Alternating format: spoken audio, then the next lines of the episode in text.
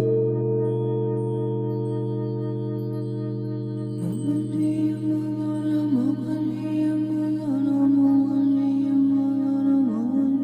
want you to watch this clip I'm about to show you, and while you're watching it, I want you to think about how it makes you feel. What are your thoughts that arise when you're watching this man speak? What's your overall perception? After you hear him speak, pause the video for a moment just to reflect back on what your actual perceptions are. When you're done watching this clip, I want you to pause this video for a moment and really reflect on what your total perception of this man actually is. And then you can resume this tape. Hey everyone, Dr. J here, your success coach, and I'm here to share with you three keys for success, three habits for success. And before I do that, let me just share with you a little bit my background uh, because I had a very uh, unconventional childhood, to say the least. So when my mother was pregnant with me, my father went missing. And two weeks before I was born, he was found dead. He was brutally murdered. So my mother was left by herself, a single mom taking care of three children. And as you can imagine, I had to find ways to take care of myself. I had to learn to fend for myself in all sorts of different ways. So basically, you know, I had two options really. And I think this goes for everyone in, in this kind of situation. You can either fall apart or roll up your sleeves and get things done. So that's what I did. I remember in elementary school, uh, the first time I bought myself a planner. It wasn't just buying a planner and agenda, it was something that I knew I needed structure and order in my life. So it was something I was doing to take care of myself.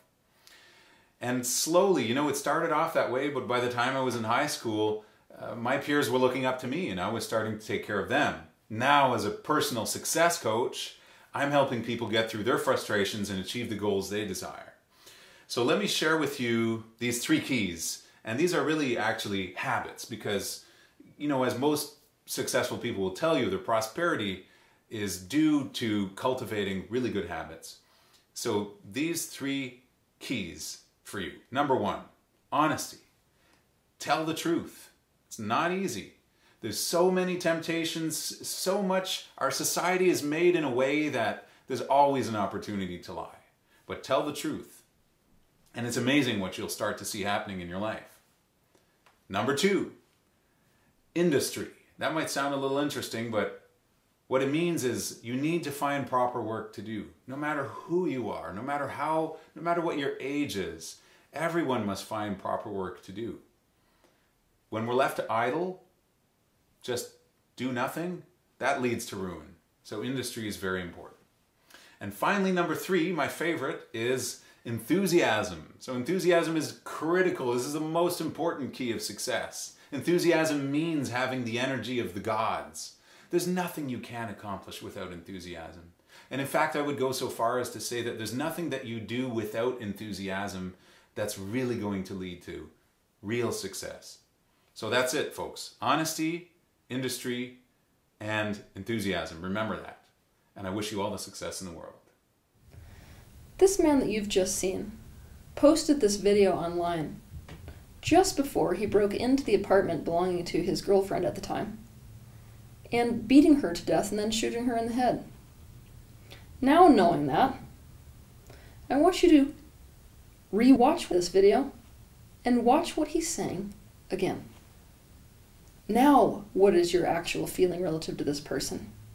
Now, what's your perception of him? Feel free to do this and then pause the video, making sure you take enough time seeing it through this new lens. Then you can resume this video. Hey everyone, Dr. J here, your success coach, and I'm here to share with you three keys for success, three habits for success. And before I do that, let me just share with you a little bit my background uh, because I had a very uh, unconventional childhood, to say the least.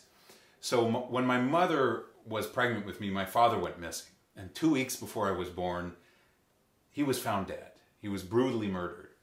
So my mother was left by herself, a single mom taking care of three children. And as you can imagine, I had to find ways to take care of myself. I had to learn to fend for myself in all sorts of different ways. So basically, you know, I had two options really. And I think this goes for everyone in, in this kind of situation. You can either fall apart or roll up your sleeves and get things done. So that's what I did. I remember in elementary school, uh, the first time I bought myself a planner. It wasn't just buying a planner and agenda, it was something that I knew I needed structure and order in my life. So it was something I was doing to take care of myself.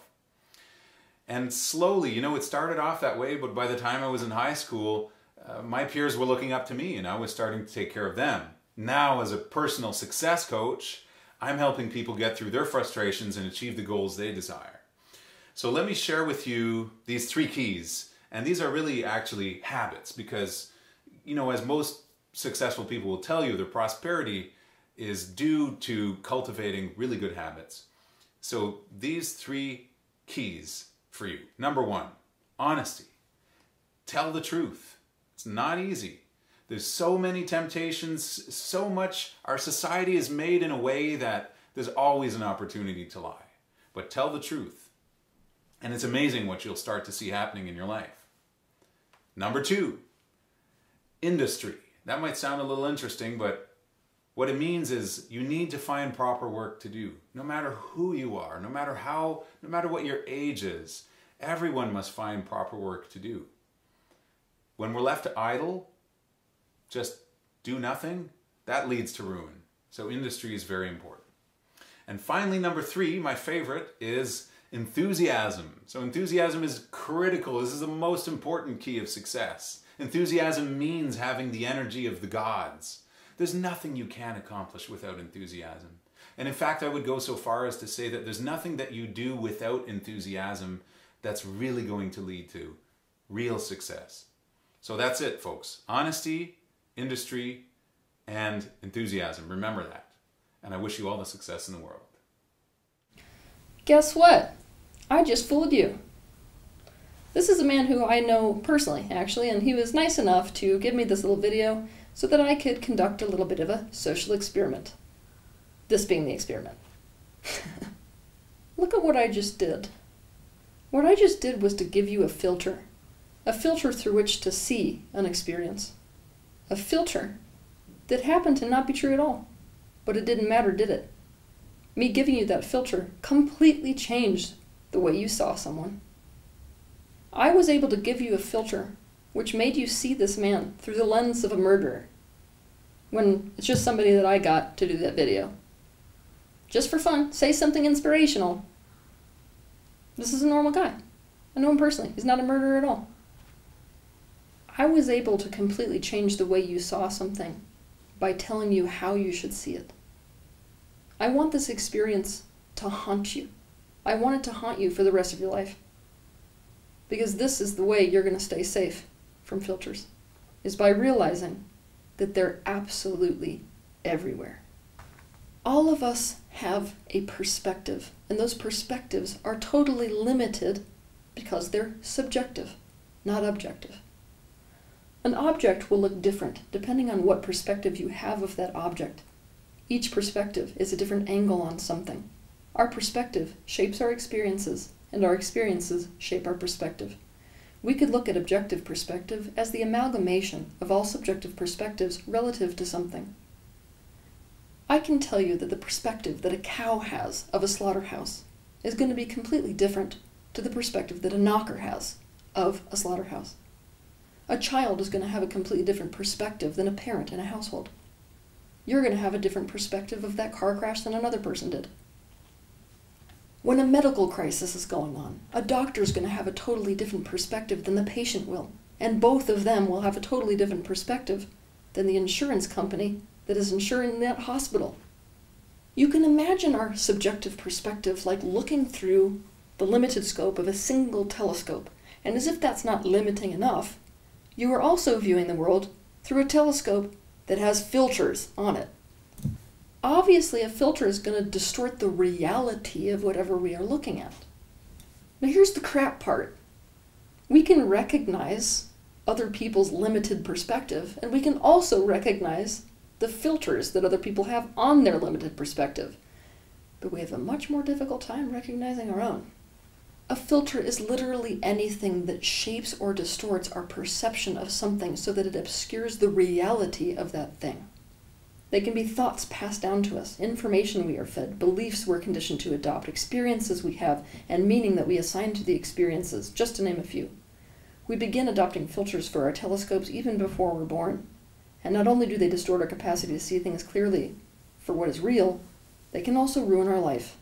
I will give you some straightforward examples, but I'm also going to warn you that, like always, I'm not going to be politically accurate. Let's say that we can all accept that a child is not born a bigot.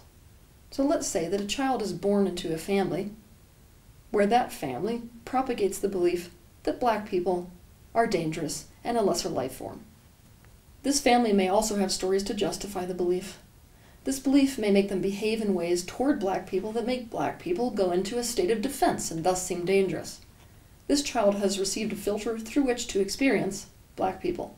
That filter is less than and dangerous. This child cannot see black people for the reality of black people. He or she will only see them through this filter. Until the person questions this filter and is able to remove it, all of the words a black person says and actions a black person takes will be distorted through this filter. Here's another scenario. Let's imagine that at three years old, some little girl gets attacked by a dog. Obviously, this experience is going to create a filter for her. The filter is dogs attack you. Now, those of us who know dogs will tell you that this is ridiculous. It's ridiculous because A, it's completely avoidable based off of somebody doing the right thing with their dog, and B, it's not an accurate representation of dogs in general.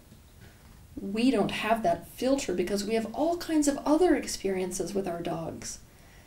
Things like throwing frisbees for them, cuddling with them on the couch, them being the most unconditional, 10 times more unconditional than humans. But this filter through which this person sees dogs will shape their entire life relative to dogs. They will see dogs in a totally inaccurate way. Now let's imagine another little girl. She's walking through the world what she sees all around her, TV, media, is images of women who are size 2, who all look a certain way. It's a specific type of beauty. Now, maybe what this little girl creates is meaning. That meaning that she creates acts as a filter. And the meaning is unless she looks like that, she doesn't have any value and is in fact ugly. Because of this, she may develop an eating disorder or spend all her money on cosmetics and plastic surgery in order to look like those women. For more information about this, you can watch my video titled Meaning the Self Destruct Button. Let's look at a positive filter, because those exist and they distort reality as well. Let's imagine that a child grows up with a totally supportive mother. Now, she is going to have a filter over the world because we all have a filter that looks like this. The universe is a projection of my relationship with my parents. Because that relationship was awesome and was supportive, she's going to walk through the world with rosy colored sunglasses, believing everyone and everything is there to support me. This person may not even notice people who are not around her with her best interests in mind because of this filter through which she sees the world. Some of these filters are beneficial, some of them are detrimental, but regardless of whether they are beneficial or detrimental, the thing to be aware of is that they are not necessarily accurate. They may just be totally distorting your capacity to see what is real. Filters are absolutely everywhere. Companies create these filters in order to sell their product. Welcome to marketing. Politicians create this in order to influence your vote. Most political filters are aimed at altering your perspective of the future. They sell you a filter of potential through which to see them and their would be vision. They also give you a negative filter through which to see the future if their opponent wins. Our justice system is absolutely made of filters. In fact, that's pretty much what it's about. One could say that the judicial process is nothing more than a process of filters. Much more so than evidence, which is why one reason why. Our judicial system seems so unjust. A lawyer's job is to get the jury and the judge to adopt a filter that changes their perspective in favor of whatever perspective benefits the lawyer. Evidence is a tool that is used to enhance the chance that they will adopt this filter. And a truly incredible lawyer is often able to get the judge and jury to adopt a filter, regardless of the evidence that undermines that filter. When we say everyone deserves a fair trial, what we're really saying is everyone deserves for someone to fight for the judge and beyond that, if need be, the jury, to adopt a filter that benefits them. The stories that make up the media are full of filters. In truth, some stories are literally nothing more than that. But this right here is what makes it so dangerous that companies and the media are so heavily embedded, especially financially, with one another. All a company needs to do in order to sell their product is to pay for a news story to be written which highlights why that product is so necessary for people to have or what the consequences are for not having that product. For example, all you have to do to get people to run out and get a flu shot is to pay for a bunch of news stories about how dangerous the flu is this year and how if you care about people you love and you don't want people to die, you better run out and get one. Tabloids, they shape how you see people. That's what they're designed to do. Each piece gives us a filter through which to see them. If a tabloid writes an article about Angelina cheating on Brad, it doesn't matter whether it's true or not, doesn't matter whether you know her or not, it's going to affect how you perceive her as a person. You will see her from that day forward through a filter, unless some other piece of information comes and causes you to remove that filter or change that filter to another one. Every filter that we adopt will change the way that we see the world, and it will change the way that we see ourselves. Every filter will shape our life experience, the things we think and say and do. There is nothing in this world more dangerous than a subjective perspective that is mistaken for objective perspective. There is nothing more dangerous than a filter that distorts our capacity to see what is real. Have a good week.